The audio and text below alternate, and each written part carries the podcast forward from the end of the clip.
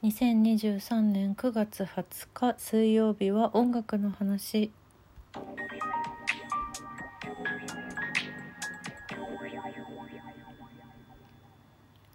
えー、2023年9月20日の分です。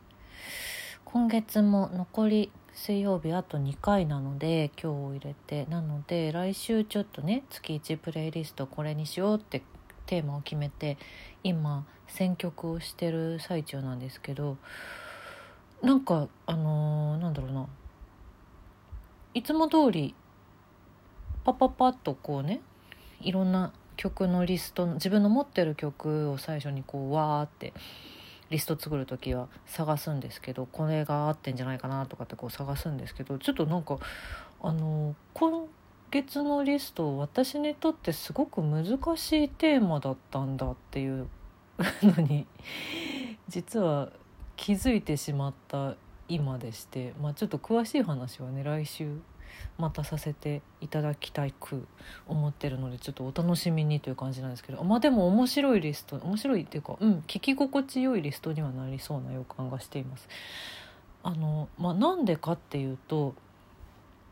うんとねその今月選んだテーマがなんでなんでこんなに難しいんだろう選ぶのがって思った時にあなんというかその生活やなんだろうやること仕事に限らずそのだから生活がなんか一番しっくりくるかなって感じなんだけどを邪魔しない音楽を私は探してるんだ今月っってなってこのリストはってなって邪魔しない音楽って私は音楽って結構聴くために共にあるものだから邪魔しない音楽のことは覚えてないんだよね。邪魔してないから。ということなんじゃないだろうかって思いながらはあなるほどな。面白いなと思って。そんなよくよく考えれば当然のことなんですけど。うん。なんだろう。生活や作業や、うん、日々のこう暮らしを邪魔しない音楽？なんだろう。テンションを上げるためとかこういう時に聴きたい音楽とか。なんかまこういう時に聴きたい音楽っていうテーマではあるんですけど来週選んだのも。なんか隠し通すのもちょっと気持ち悪くなってきたけどまあいいや、うん、なんかそういうなんだろうな元気になりたいとかあと今までだとなんか泣きたいとかなんかいろんな 理由があって音楽を聴こうってなった時にはこんなのいかがですかっていう感じで選んでたんだがえっ、ー、と邪魔しない営みを邪魔しない音楽ってことは今までも多分それにマッチした音楽にはたくさん出会ってるんだけど邪魔してないから音楽に注目してしてないんだよね。だからあなるほどなと思って。でもだからといってそれが不必要な音楽かというと全然そんなことはなくって。うん。必要なんですよねきっとね。その場を快適に過ごすために無意識のうちに聞いていてきっとこう心地よい気持ちというかプラスな気持ちになるようになっているんだろうなと思ってはあでもこれをあえて選曲するというのは非常に難しいですねと思ってやっぱそのなんだろうね覚えてないからさうん。気にしてないからさああの曲は全然邪魔にならなかったいいねみたいな覚え方できないくて私は、まあ、きっとそういう方もなんだろう作業用リストみたいなのをね聞いてる方は多分そういうのあるのかもしれないけど人によっては。だからああ面白いなと思って。でもなんかその邪魔しない音楽というか邪魔しないんなんだろうな。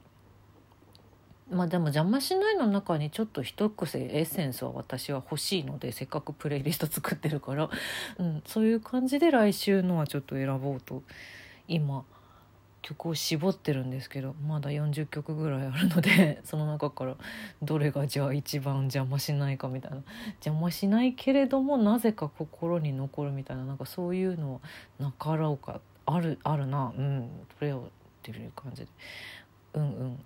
移動中に聴きながらいろいろ考えていました。でも邪魔しない音楽ってじゃあどう例えばイメージとしてどういうものですかって言われると例えば普段聞きなじみがない人にとってはそれがクラシックとかかもしれないですよね。うん、あと、えっと、チェーンのなんだろうカフェ？私この間ついにベローチェに行ったんですよ。そういえばそう久しぶりに。ベローチェってかかってたのはジャズでしたね。完全にジャズですね。うん、ピアノと金管の音がしていましたねでもそれもなんだろうあそういえばベローチェで流れた音楽ってどんなだったっけって今だ今聴けると思ってこう耳をそば立てて聞いたからあベローチェではジャズが流れまあテンポによるのかもしれないけど流れてるのかって分かったけどそんなこと考えなかったら多分ベローチェってどんな音楽流れてましたっけって人の方が多いと思うんですよ。うんまあ、ベローチェに限らずね。だから逆に言うとこうスーパーでスーパーマーケットで流れていることから火がついたお魚天国とかは全く逆のことですよね。お魚系天国を聞くことによってあ魚今日の晩ご飯に魚一品追加追加しようかしらって思うようなそういう効果もあるんだけどそうじゃなくてコーヒーショップの場合は何でしょうお仕事で寄る人もチェーンの場合は多いしそういったあと友達との会話だったりとかなんだろうねお仕事の商談みたいな商談っていうとちょっと怖いけどまあでもねミーティングしてる人とかもいるから邪魔しない音楽になってるわけだよね。うん、まあでもジャズを聴き慣れてる人とかお仕事にしてる人にとってはそれが逆にすごく耳についてしまう可能性もあるんだけれども、うん、そういう意味で言うと私の場合はえー、っとピアノを、まあ、趣味ですがずっと習っているのでやっぱりピアノの曲クラシックでもピアノの曲は結構聴いちゃうことの方が多くてプラスそのある程度こう音階が分かるので耳で私は。なのでドレミで聞こえちゃうんですよ。これねこれとっても厄介でねあのー、お芝居見に行った時とかもねそっちが気になっちゃうことが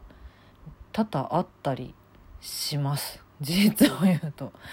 あいい曲使ってるねぐらいでとどまって作品の物語の方に戻れればいいんだけどそうじゃなくてあ音楽ばっかり聴いちゃうみたいになることもあるんですよ。その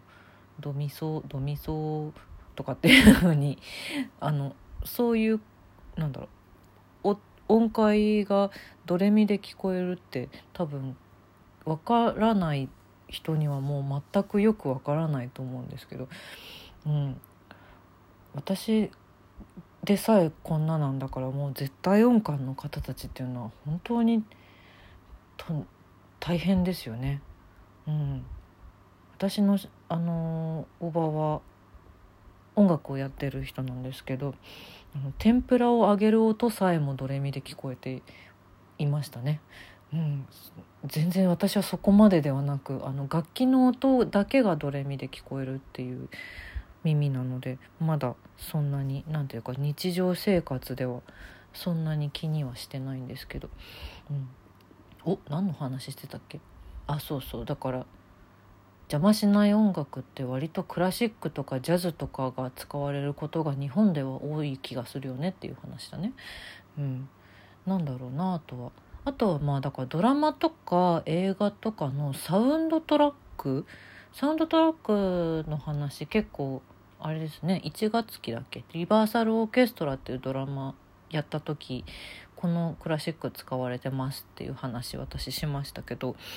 でもそういうふうな何かしらのテーマがない場合って